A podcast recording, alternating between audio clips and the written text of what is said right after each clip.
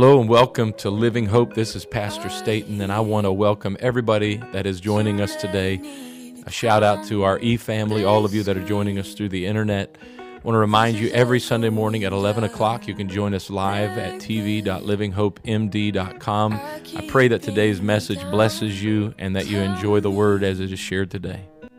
I'm too lost to be found, and I know it's in my mind. Hallelujah. Thank you, Jesus. Thank you, everyone, for making your way out to the house of the Lord today. So good to be in the presence of the Lord. Amen. I don't know about you, but there's no place I'd rather be. Amen. The old songwriter said, than in the presence of God. This morning, I want to welcome our E family. We're so glad that you've had an opportunity to join us, whether in person or online. Amen. I greet you on behalf of Pastor Jason and Sister Valerie Staten, who are officially on vacation. Amen. And so we hope that they have a great time and that the Lord refreshes them. And uh, we're so glad that they're able to get away for a little bit. The story I'm being told is Pastor uh, on Thursday, Friday, and Saturday went down some class five rapids on the Colorado River. And so I haven't had a bad report, so the, all evidence is that he made it through. Amen. Hallelujah. Amen. I'm sure if anything bad happened, we would know about it. But uh, we're praying that God can uh, minister to them this week and let them refresh as they spend some time with family. Hopefully, they're away from cell phones and away from internet and they're locked away in the mountains somewhere in Colorado and that they're going to have a great time. Amen. So good to see everyone this morning. I am so glad that Sister Jessica Monk is back home from her mission trip. Amen. We've missed you, Sister Monk. And then tonight, she's going to be uh, testifying about all of the great things that God did in Holland. And I, I think she has a special surprise that she might want to share with all of us tonight. I'm not quite sure, but I'm pretty sure about that. And then I know tonight we've got a couple special treats. Brother, the future pastor Moises Velasquez is going to be bringing the fire tonight. Amen. On Sunday nights, we get some of our ministers in training and give them 10 minutes of fire. And so we're asking the Lord to pull down the Holy Ghost. Amen. And then I know our, our real missionary, Pastor Daniel DeTemple, is going to be preaching tonight. We're so glad to have brother and sister DeTemple home just for a little bit. To, I know they're already talking about going home, and they just got here. Sister DeTemple, Sister Anita DeTemple's like, don't even talk about that. That's not what she wants to hear. But so good to see them, and those babies have grown up so big, and I'm sure we'll get a chance. Sister Temple, you be ready to testify as well. Amen. We're just going to have a little church tonight. Amen. How about that? Hallelujah. Amen. Thank you, everyone. I'm going to, if you turn with me to the book of Judges, chapter 6, going to read a familiar portion of Scripture. I'm going to be reading from the New King James Version. And uh, uh, while you're turning there, I do want to say thank you to everyone who gives to our Shepherds Fund. If you don't know what the Shepherds Fund is, Sister Peoples, would you raise your hand? Big and real high. Sister Jones, where's Sister Jones? Raise your hand. Some of these ladies around here, Brother Peoples is around here somewhere. I saw him earlier. Uh, if you don't know what the Shepherds Fund is, either see myself or one of these ladies after church. We'd love to help you understand. We'd just like to do things as a congregation to bless our pastor and his family on special occasions that doesn't have to be taxed and all of that stuff that goes on. Just kind of craziness. So uh, I know you probably see those envelopes they hand out at the first of the month. But I know next Sunday we're going to be honoring our our pastor, our spiritual father. Uh, he's a little bit younger than I am, and uh, he's still my spiritual head, my spiritual father. And we're going to be honoring him with some nice gifts. Amen. And so if you'd like to be a part of that, you can. And also, my wife is home not feeling well this morning. And so uh, we forgot there is a card, a great big card out in the foyer. Please take an opportunity on your way out today and sign that. If not, sign it on Wednesday night and get an opportunity to express to Pastor Staten how much you love him. To all of our guests, we're so glad that you're here. We know that you've got opportunities to go and worship in a lot of places, but we are privileged and honored that you would come and be a part of a service here at Living Hope. Amen. And as I said, our pastor is a tremendous man. My opinion is he might well be the best preacher to ever put foot in shoe leather. I think he's the best preacher I know. Uh, he, I'm sure he's the best preacher of his generation. And uh, so you owe it to yourself. Not that we're going to have, we're planning to have anything negative here, but you owe it to yourself to come back next Sunday and hear him preach on Father's Day. He is a tremendous, uh, tremendous man of God, and he is a great communicator of the gospel message. Amen. Judges chapter 6, beginning in verse 11, says, Now the angel of the Lord came and sat under the terebinth tree.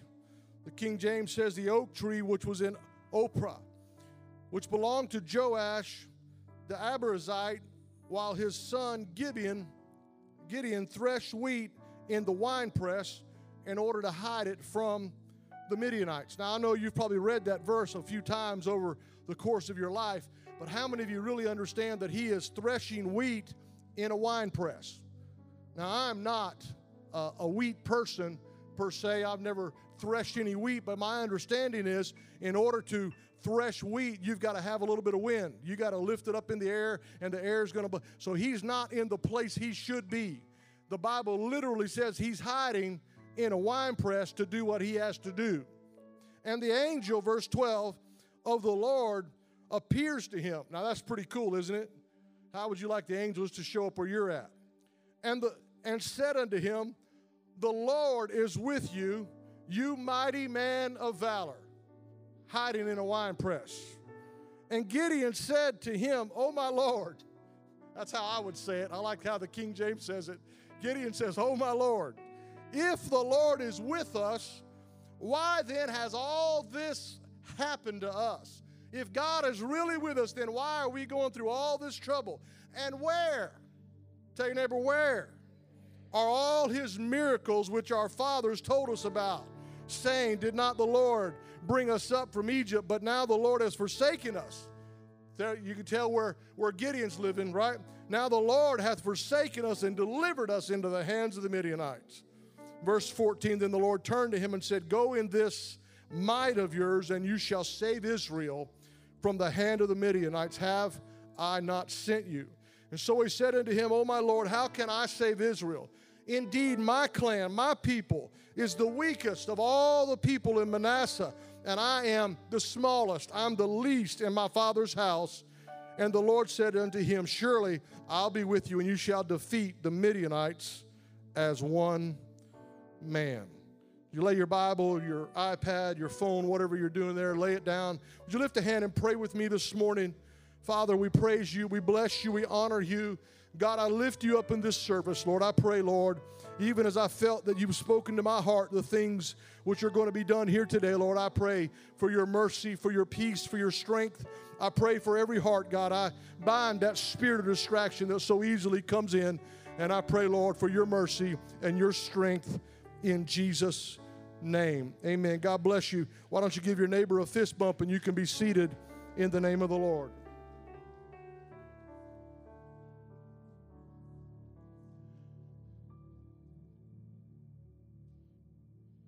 5,126.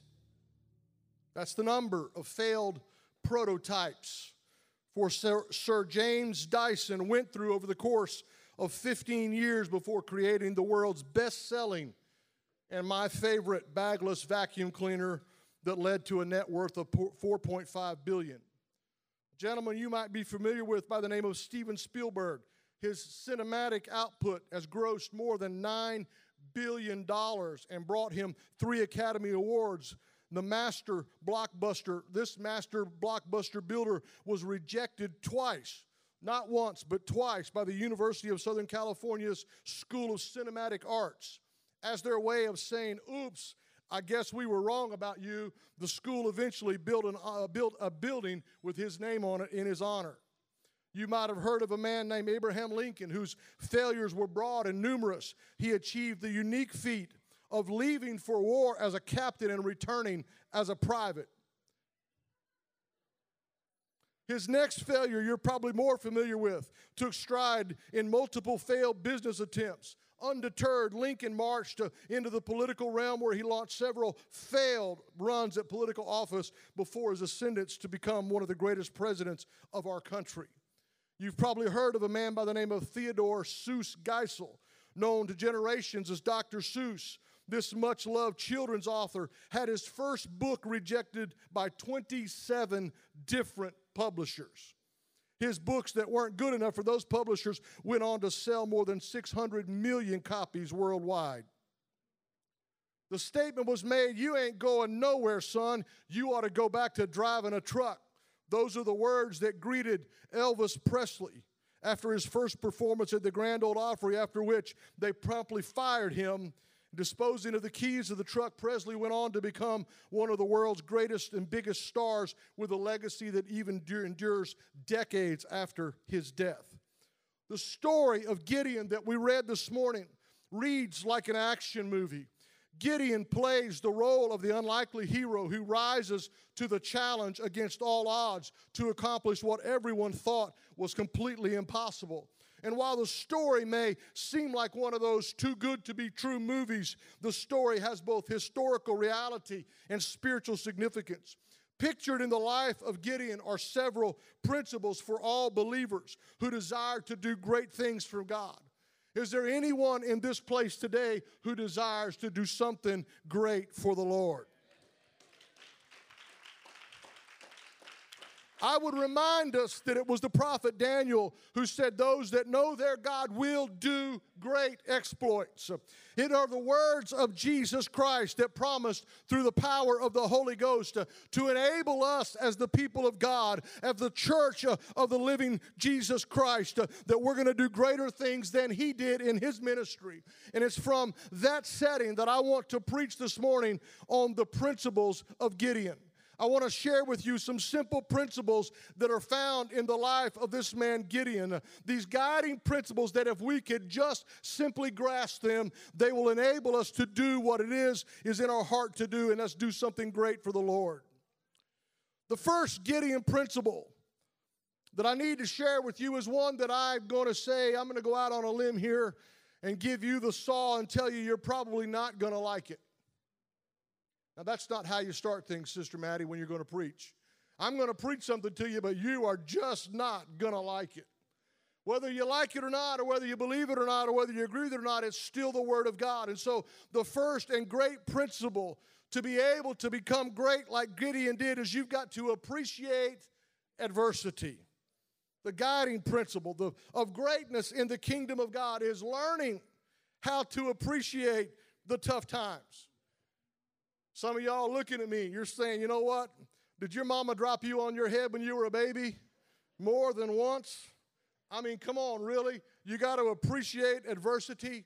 But when I use the word appreciate, I'm not referring to the definition that means I'm going to have gratitude, but I'm talking about a perception or rather enjoyment or pleasure. And so, why we don't necessarily always agree with the point of, of someone else's viewpoint, we can appreciate their point. We can grasp it, we can understand it, we can get it. And so, when we're introduced to this man, Gideon, he's experiencing great adversity. If you read through the conversation of between Gideon and the angel of the Lord, it's easy to see that Gideon has very little appreciation for the situation he's living in. This pagan nation, the Midianites, the evil Midianites have come in and overthrown the nation of Israel the Midianites, these nomadic people that would, according to the Bible, sweep into an area, and the Bible describes them as locusts. They would ravage the land, they would steal everything from the inhabitants. And after seven years of oppression, Gideon and the rest of Israel cried out to God. I might not be the one that got dropped on my head if it took Gideon seven years to cry out. I'm just saying. And so Almighty God hears the cry of his people at all times. But the scripture reveals to us that God has a especially attentive ear when the people begin to cry out in humility for divine assistance. And so, in spite of our willingness or in spite of God's willingness to respond to our cry, we need to understand that God is sovereign and that at times in your life and in my life, He, li- he allows a little bit of adversity. I know I'm not, I'm not fond of that. That's not my, my go to scripture. Oh, God, send trouble my way. I, I know the old timers told me when I was praying for patience as a young man be careful with that, son. That's a loaded gun, and you've got it pointed right at you. And it is loaded all the chambers. When you pray for patience, you're praying for a little bit of trouble, a little bit of trouble. James would say it this way in James chapter 1 verse 2. He said, "My brethren, count it all joy when you fall into divers temptations." Now, I'll be honest with you. Most of the time when I get in trouble, I'm like James, I just fall into it. Can I get a witness? The Bible is telling us I should consider it joy. The New Living Translation, that verse says, Dear brothers and sisters, when troubles of any kind come your way, you should consider it an opportunity for great joy. Now, I got to be transparent with you, and when trouble comes my way, I'm going, Oh, joy. Oh, happy, happy am I, just like you are. But if we can understand the principle that adversity is not just part of life, it is literally the plan of God. Because not only did James say that, but Peter weighs in on the conversation in 1 Peter chapter 1, verse 7, when he says, The trial of your faith is more precious than gold that perisheth. He goes on to talk about being tried with fire and that it might be found to praise and glory and honor at the appearing of Jesus Christ. And these are great and tremendous principles. But when I am having some trouble, hello? When I'm in the midst of the fire, I'm not always thinking about James or Peter or John or any other apostle, I'm thinking about my trouble and I'm dealing with my situation. And I have a really tough time understanding the trouble that's going on around me. But Peter says what you know to be true and what I know to be true that adversity, that trouble, that trials, they're just an integral part of God's refining process for us. But when I'm in the trouble, I don't see it as refining. I see it as trouble and irritation. And so, all of the trouble, all of the hardship, all of the difficulty, it should end up, according to the Bible, producing faith that is greater than the faith that I possess now, that is more precious than the faith that I possess now. It's easy for me to say. Say, Brother Roberts, did you really come on a Sunday morning and expect us to appreciate trouble? I do. Because if God's going to do something great through your life, you're going to have to understand that trouble's going to come, that rain is going to fall. One man said it this way he said, Appreciation. he, said he learned what appreciation was in college because he took a class called Music Appreciation. The professor walked into the class on the first day and said, Welcome to Music Appreciation. He said, I knew I was in the right place. The professor said you're going to grow in your knowledge and your understanding of music. And so, while appreciation is not like any particular style of music, it's developing a working knowledge, and understanding of the characteristics of music styles, of composers, of cultures. He said what that professor would do, he would call he would have what we call drop the needle test. He would walk into the room and drop the needle and the professor would play a record and the students had to identify the specific work, the composer and the period from which it's from. And so, what I'm telling you is, uh, you don't have to like your trouble. You don't have to love your trouble, but you better appreciate the trouble because God is allowing it to come into your life for a purpose.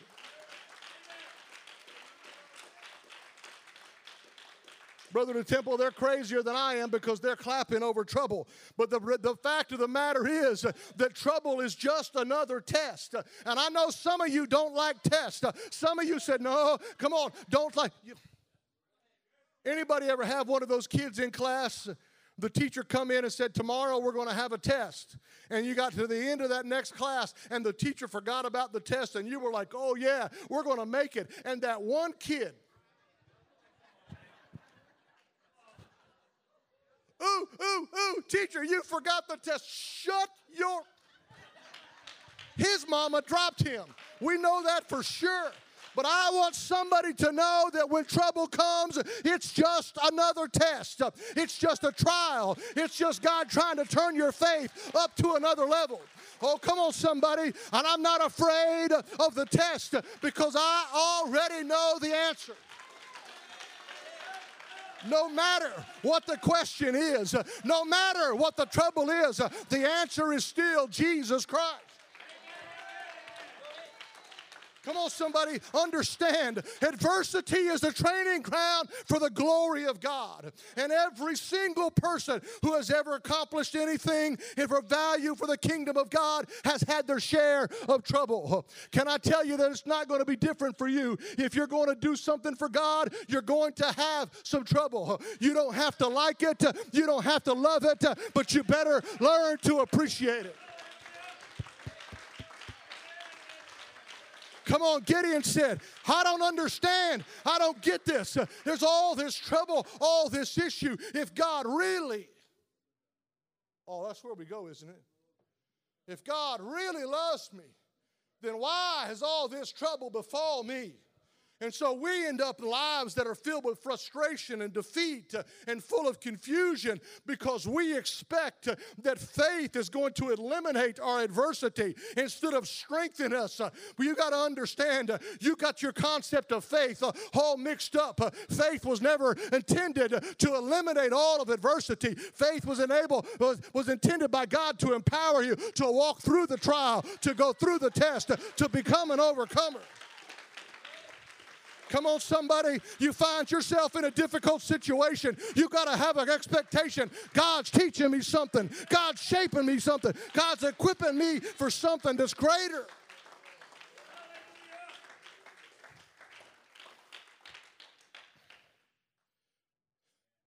Peter wrote these words in 1 Peter chapter 4 verse 12 and you know this verse. He said, "Beloved, think it not strange concerning that fiery trial which has come along to try you as thus some strange thing has happened to you. you what? See, I'm using the word, Sister Lawrence, to, to communicate the point this morning. Come on, something happens in your life and you're like, oh God, what do we do? Why is this happening? Why, why is trouble in my life? Why is it, I don't deserve this? And, and we begin to make it about us and we start feeling the frustration and the irritation and we get confusion in our lives and we're not walking by faith because all we can think about is the trouble. It's some strange thing, but the truth is, trouble's going to fall in every life. Irritation's going to come to every heart. Something's going to happen in your life. And don't get upset about it. You don't have to love it, but you better learn to appreciate it. It's just another test. It's just another opportunity. It's just another time for God to do something that only He can do. You see, if I went back to Scripture, I would find that the, it reveals that trials, that trouble always precede triumph. Abraham had to trouble himself and leave his home to follow God. Abraham had trouble with his own nephew Lot. Joseph uh, had a little trouble when his brothers threw him in a, into a well and eventually ended up in a prison before he got to a palace. Moses uh, had some trouble when he was exiled to the backside of a desert before he could lead Israel out of Egypt. David had some trouble when he fled to, for his life to the cave of Adullam before becoming a king over all of the nation. Mary and Joseph, the parents of Jesus, they ran away because of trouble and hid in Egypt before settling in Nazareth. The list goes on and on. Paul spent three years in a desert waiting for Barnabas to convince the rest of the apostles that Paul really was who he said he was. Throughout history, adversity prepared the people of God for greater accomplishments. We understand that. But if you never learn to appreciate your adversity, you're never going to accomplish anything great for God. I got to learn. It's not an easy thing, and not everybody's going to like it. But I got to sometimes step back from a circumstance. Wait a minute. What's going on here? It's just a broken washing machine. It's just a car that won't start. It's just a sickness it's just another disease. Uh, life is filled with it. Uh, and if we're not careful, the enemy will begin to tell you that God doesn't love you, that God doesn't appreciate you, that God's not on your side. And you can get all down in the dumps and worry and get all concerned. Wait a minute. Uh, you, you don't understand all this. What I got to appreciate it. It's just more trouble. It's just another circumstance. And God may not be the author of it, but He's allowed it into my life because He knows He's going to take and turn that thing around for greater value. He's going to, come on, somebody. You don't have to love your trouble, but you better appreciate it. It's the tool of an almighty God, it's the hand of the Lord.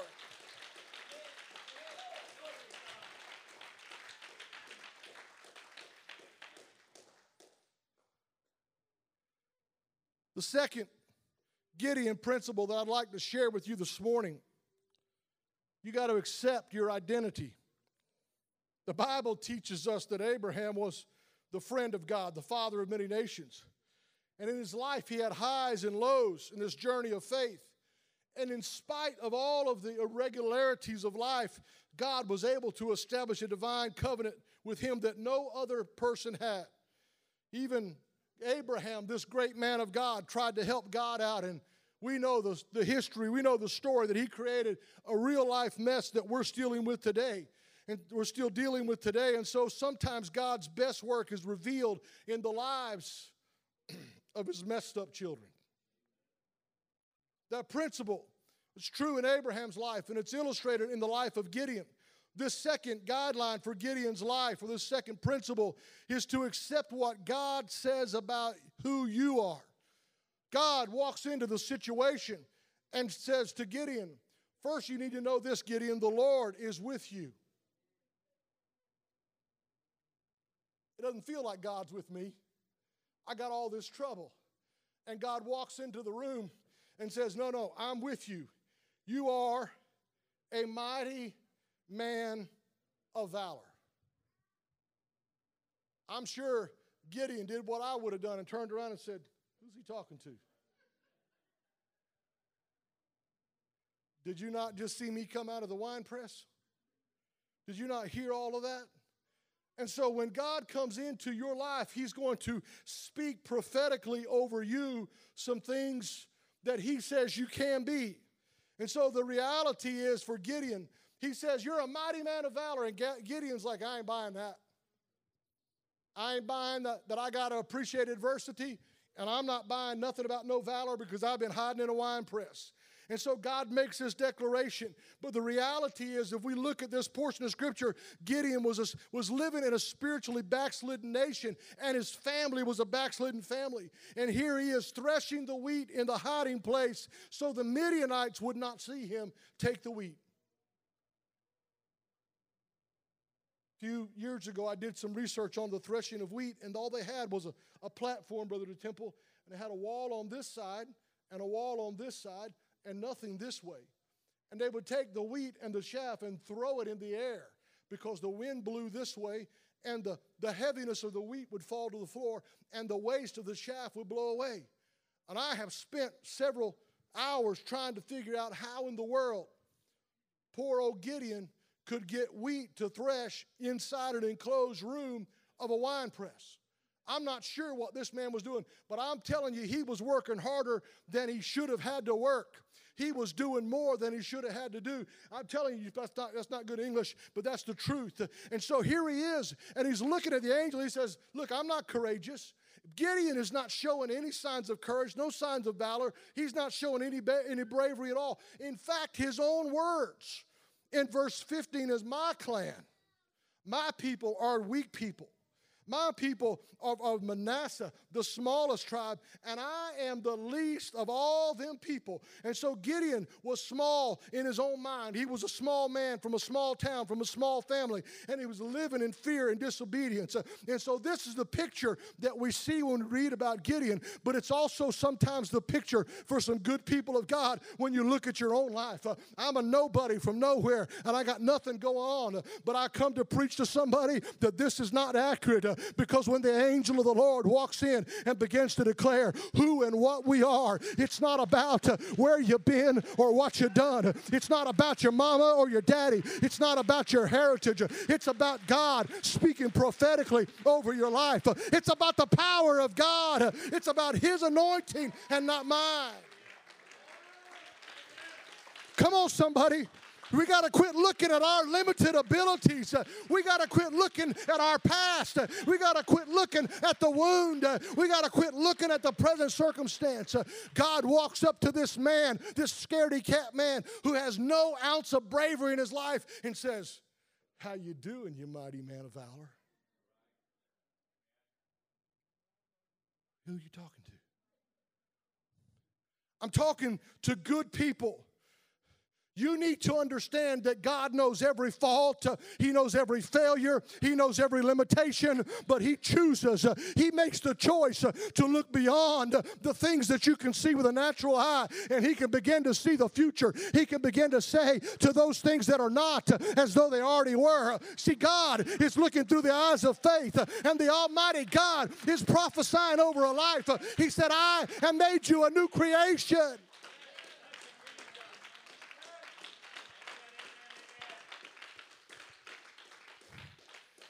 I had more people clapping over appreciating adversity than I did identity. Oh, yeah, you're right. Good job, good job, good job. No, no, no, you're not buying into this. The Lord walked into that room and said something that in the physical sense was not true, but in the spiritual realm, God said, This is a possibility. This has an ability to happen. And you may not be everything that God has called you to be at this moment, but hold on, you're not the one who's going to change it. Oh, come on. There's going to be some adversity, but you got to say, when God calls you out of darkness, uh, you're no longer a creature of darkness, uh, you're walking in the light.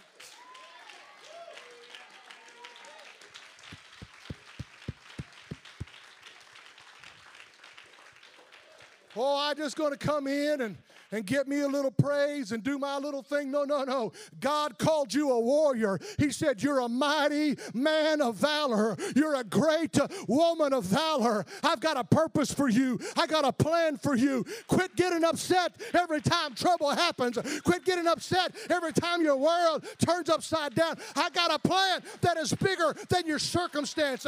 Quit telling me I'm wrong about you. Accept the identity.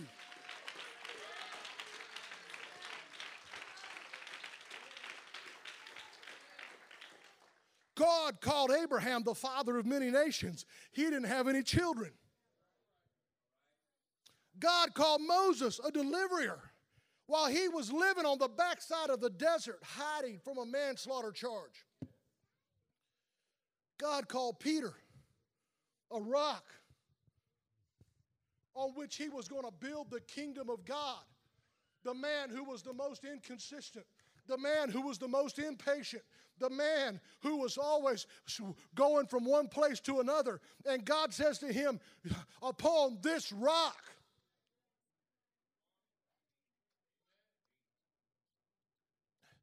What is it that God says about you? What is it that God is saying about me? Oh, God says, You're loved. Well, I, I, know I, I know God loves me, but I have a hard time believing it. No, God so loved the world that He gave.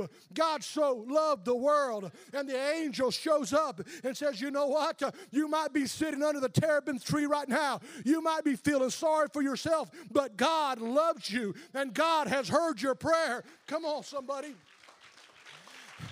I'm talking to somebody that walked into this building today and you don't feel like God loves you. You don't feel like God's on your side. But I come to preach a word to somebody today. He's on your side. Quit listening.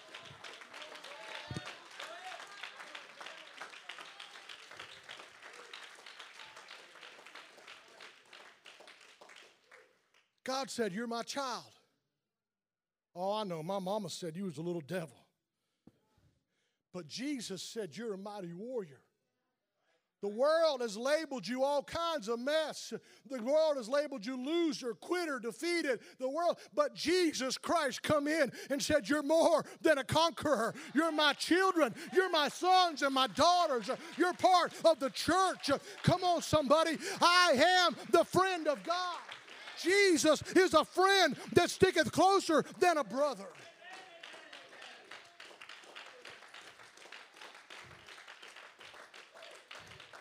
I didn't know there were terebinth trees at Living Hope, but it seems like there are plenty because there are people sitting under the sound of my voice, and all you can see is your situation. All you can do is feel like, well, I'm never going to be anything. I know God can't forgive this and God can't forgive that.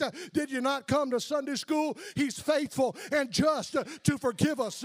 Come on, quit letting condemnation work in your life. Let conviction bring you to an altar. We are His workmanship. We are created in His image. We are created to do good works.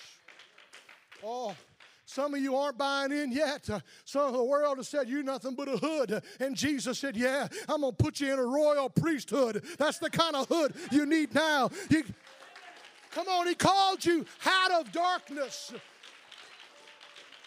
I wish somebody'd help me preach. Come on, it's time to come out of a wine press. You're blood bought. You're Holy Ghost filled. You're heaven bound. You're an equipped warrior.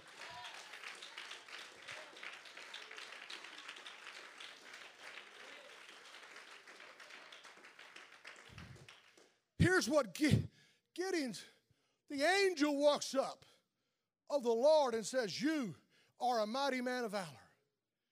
And Gideon did what we do and go, I don't feel like no mighty man of valor. You're a mighty warrior and you're going to deliver the entire nation of Israel. I'm the smallest. I'm the least in my family. I come from a small town, a small one light town, nobody. No, no, no, no, no, no, no, no, no. That angel said, You are an anointed son of God. Sometimes we just got to be reminded uh, when the wind is blowing, uh, when the issues are coming. Uh, listen, you can label me what you want, and you can call me whatever you think is right, and I can call me whatever I want.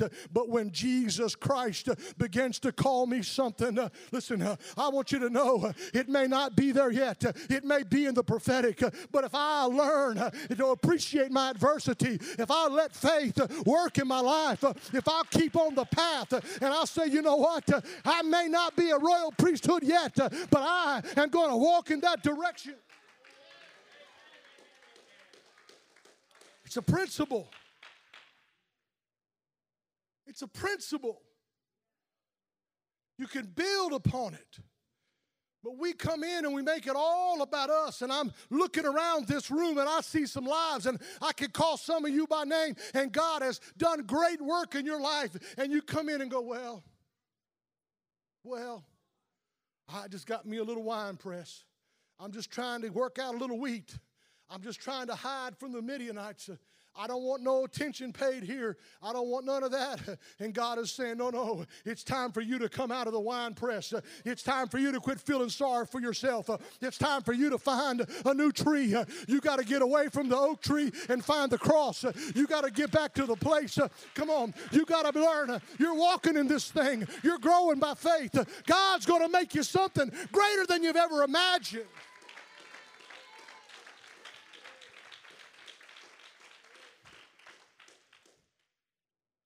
I remember it. Remember it. I was ripe old age of 18. Brother Savati, I was a troubled young man, had my issues before the Lord. And I remember my grandmother's funeral. Two of my well meaning aunts loved them, loved them still. They didn't mean anything negative by it, but I'd been in the military for a few months and was doing, by all intents, from the outside view, I was doing pretty good. And and they said to me, "We, hey, we're glad you're doing okay, Jeff." You know, Southern talk. We figured by now you'd be dead or in prison or both.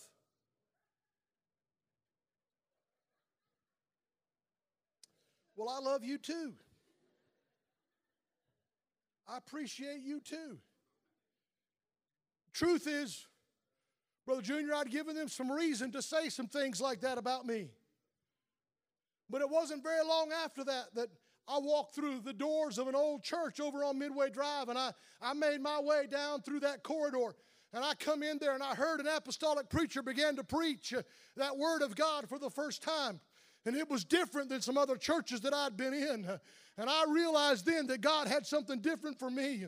And there have been times when I've been under that terebinth tree and I was feeling sorry for myself. And I had a preacher come and remind me God's got a plan for your life, God's got a purpose for your life, God's got something more for you, God's going to do something great in your life. I'm not taking any glory for what God's done. I'm just telling you, don't give up on God. He's not done with you yet. Quit calling yourself something other than what God called you. But you don't know how bad I failed. We got an altar. You don't know how messed up I am. We got an altar. You don't know how broken I am. We have an altar.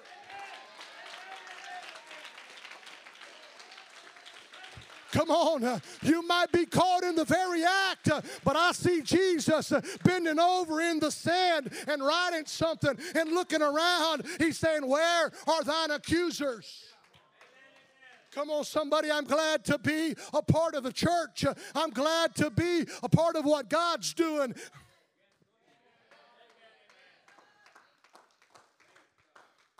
Almighty man of valor. Oh, courageous warrior. Oh, victorious man of God. I can't see that, and you can't see that.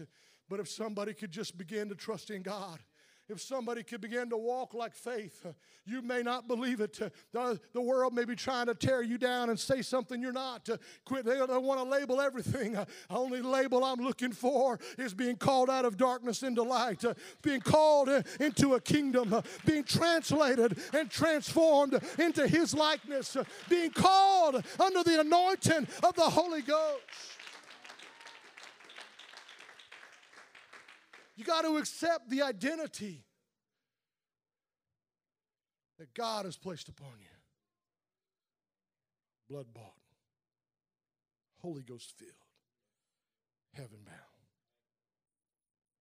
My third and final point this morning after you've made peace with adversity, not an easy thing to do. You've learned to appreciate the trouble for what it truly is. It's just another test to which I already have the answer. After you have learned to accept your God given identity, not the one that people say you are, not the one the world gave you, or even the one that often you think you are, now it is time to act. It's time for some action. And so we've got to act with authority. Gideon would go on to win probably one of the greatest victories of all time. What a, what a courageous man. What an amazing man. What a, what a great battle he would win. But with this appreciation and identity comes a new God given authority. And what I know about authority from the Word of God is this that without obedience, authority is useless. Now, word of caution for someone it's important that we don't confuse this idea of acting boldly or acting courageously with acting without divine guidance. What are you talking about, Brother Roberts? I'm saying don't act unless God tells you to, right? You need the anointing of God. God's got to give you specific direction before, before doing something. Otherwise, it's just a poor choice. Let me put it in this kind of term going into battle with 300 men against 135,000 men armed with pitchers and trumpets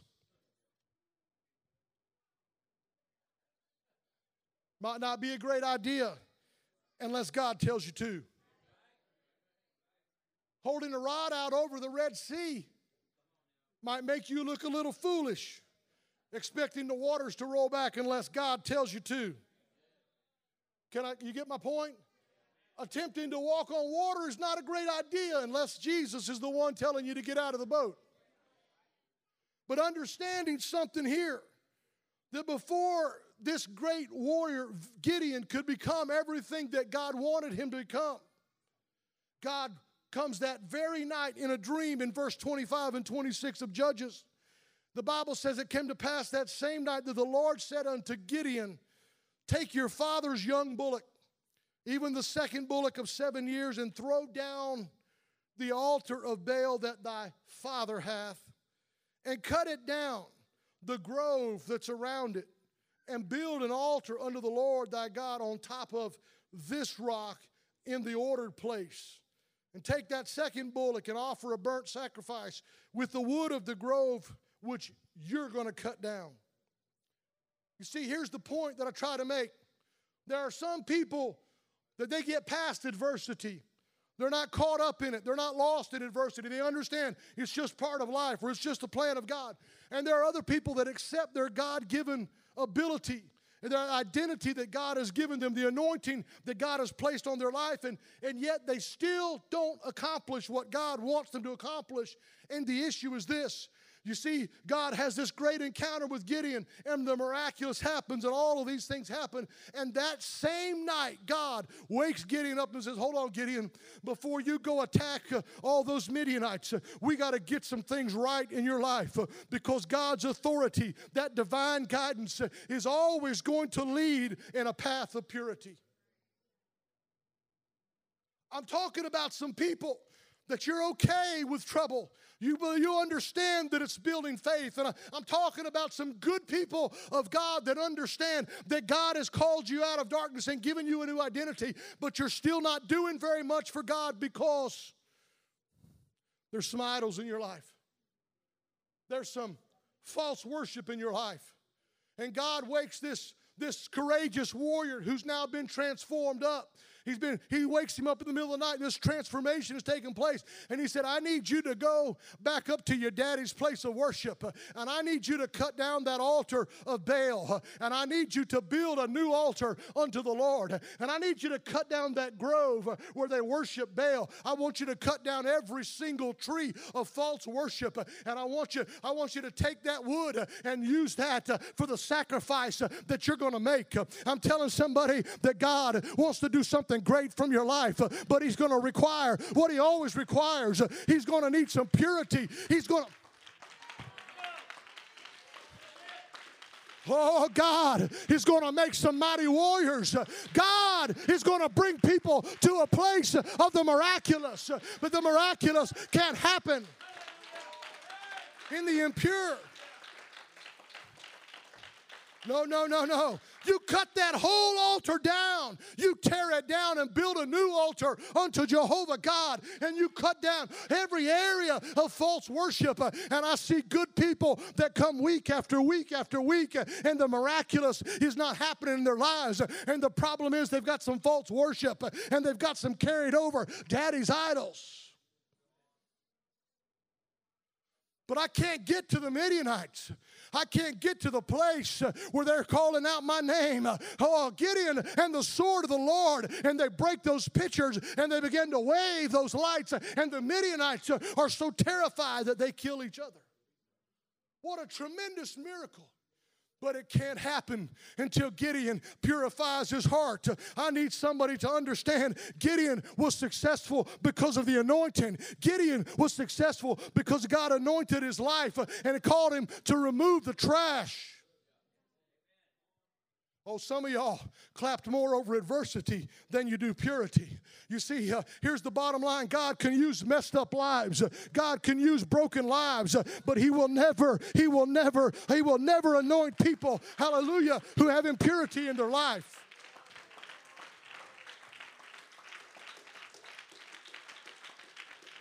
I don't know. God is calling somebody. God is bringing somebody. God is, wants to anoint somebody and take them to a higher level. But he's got to deal with that idol first. He's got to deal with false worship first. Well, I don't know what you're talking about, Brother Roberts. No, no, money. How about sports? How about your the way you look and the way you feel? I, am not going to go into a big litany. There's all kinds of things that we worship. There's all kinds of things that we put our minds and our hearts and our efforts and our energy into that aren't that aren't God. But before he could literally become the mighty man of valor that God has called him to be, he's got to go back to his father's house. He's got to tear down the altar that was built to Baal. Now, I, I, I did a little head scratching. Wait a minute. You want God to deliver you. You're crying out to God. Y'all got issues. You're being oppressed by Midianites. I'm just simple. I'm doing one plus one is two. Well, Trey, I ain't got to that advanced math yet. Two plus two is four. And you got an altar to Baal. You want God to deliver you and anoint you to do the miraculous. And you got a grove built to Asheroth where people can worship this false God. And God is saying to us, you got to tear down that altar. You got to cut down that grove and you got to begin to build a, a new altar. You got Come on, somebody. I know where I'm preaching. I'm preaching to a 21st century church that if we're not careful, come on, I know adversity's going to come. I know it's part of the plan. I know God has given me an identity, but I don't understand why the miraculous is not happening because there's something else.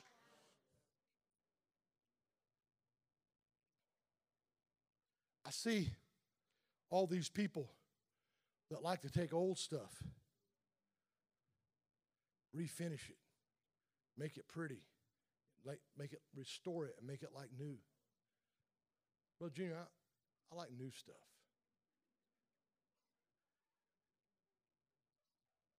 I, I never had a desire. I, maybe you do. Good for you. Have fun. Go sand and paint and tear it up, make your. Listen, you, you need to understand. He said you are a new creation.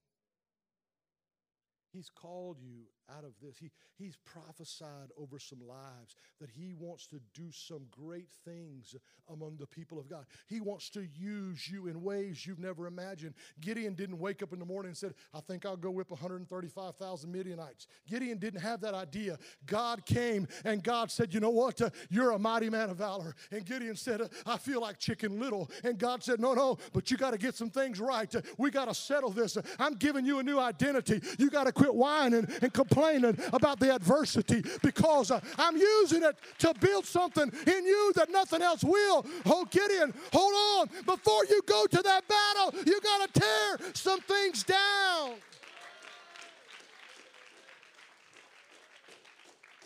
If we're not careful, in this culture, all we want to do is build things up and build and build and build and build and build. But sometimes, uh, in a spiritual sense, uh, we got to take some things down and get it put on the right foundation.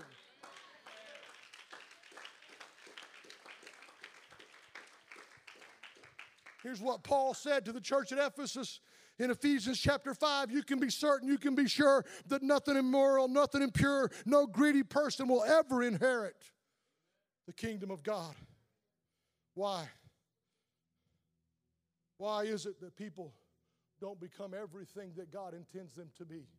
Why is it that good people that we love and appreciate don't become everything that God intends them to be? They get caught up in the trouble. It's just a it's just a disease. But it's meant to kill me. Everything that the enemy brings into your life is meant to kill you. That's his job description. It's just another test, just a drop of the needle. I need to understand the composer. I need to understand who wrote the music. I need to understand where it's coming from. But above all, I need to know the answer to the test. What's the answer when I'm in trouble? It's still Jesus. What's the answer when I don't understand the music? It's still Jesus. What's the answer when I feel like my world is literally upside? It's still Jesus. It hasn't changed. It won't, it won't change. It can't change. But we look at our trouble and say, you know, I've got so much trouble. I've got so much heartache. God could never use me. And you sit in your seat this morning and you know the call of God that God has put on your life. You know the voice of God that has spoken into your situation. You mighty man, you mighty woman, you great child of God, you wonderful, come on, all of the things that God has said unto you. I'm trapped in my past. I'm trapped in my circumstance. And I can't see what God has called me to be. It's right there in front of me. I can see that God did all these great things in other people's lives, but I can't like Gideon, believe it about me. And then there's a group of people that have come through that. They understand the adversity. They understand it's just another test. And I don't have to like it. But I'm not going to complain about it, Joseph. I'm just going to go from the pit to the prison. I'm just going to go from Potiphar's house to the prison because somewhere down the road there's a palace in my future. But what is it? What is it? What's going on, Joseph? You got to keep your heart pure. You got to keep your spirit right before God, Joseph. Why? Because I don't understand God. It's going to restore. God's going to lift up.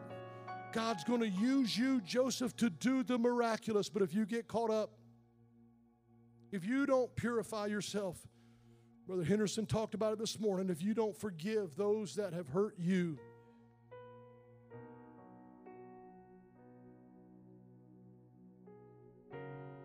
just a false prophecy. Can't be true about me. I'm not what God said.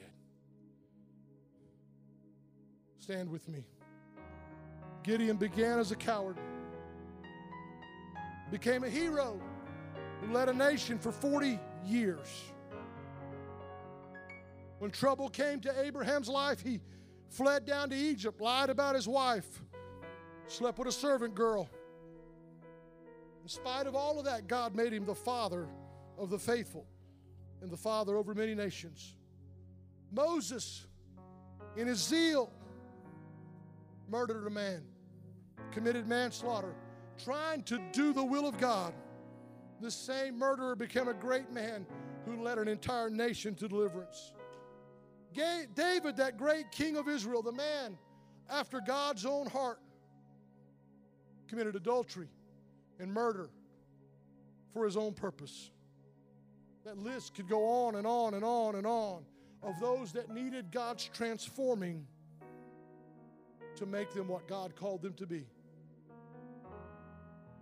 We didn't take the time to talk about David, that smallest child of the big family who wasn't even worthy to come home when the prophet came. But God said, Oh, this is the one. And old Papa Jesse goes, What? That little boy? Oh no, no, he he he's the next king. Samuel, we gave you the wrong wine. It's okay, buddy.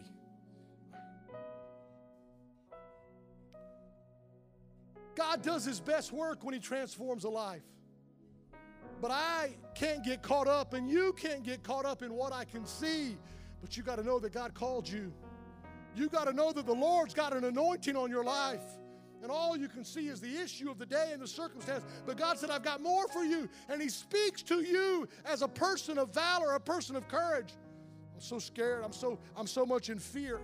Can I tell someone that that transforming power of the Lord is seen most in Jesus Christ? Born in a stable, placed in a feeding trough, grew up in Nazareth, of which the Bible says, Can any good thing come from there? Eventually, this great, great man would be led out to a hill called Golgotha to be crucified. Golgotha was not a celebrated place, it was literally the city dump the instrument of torture.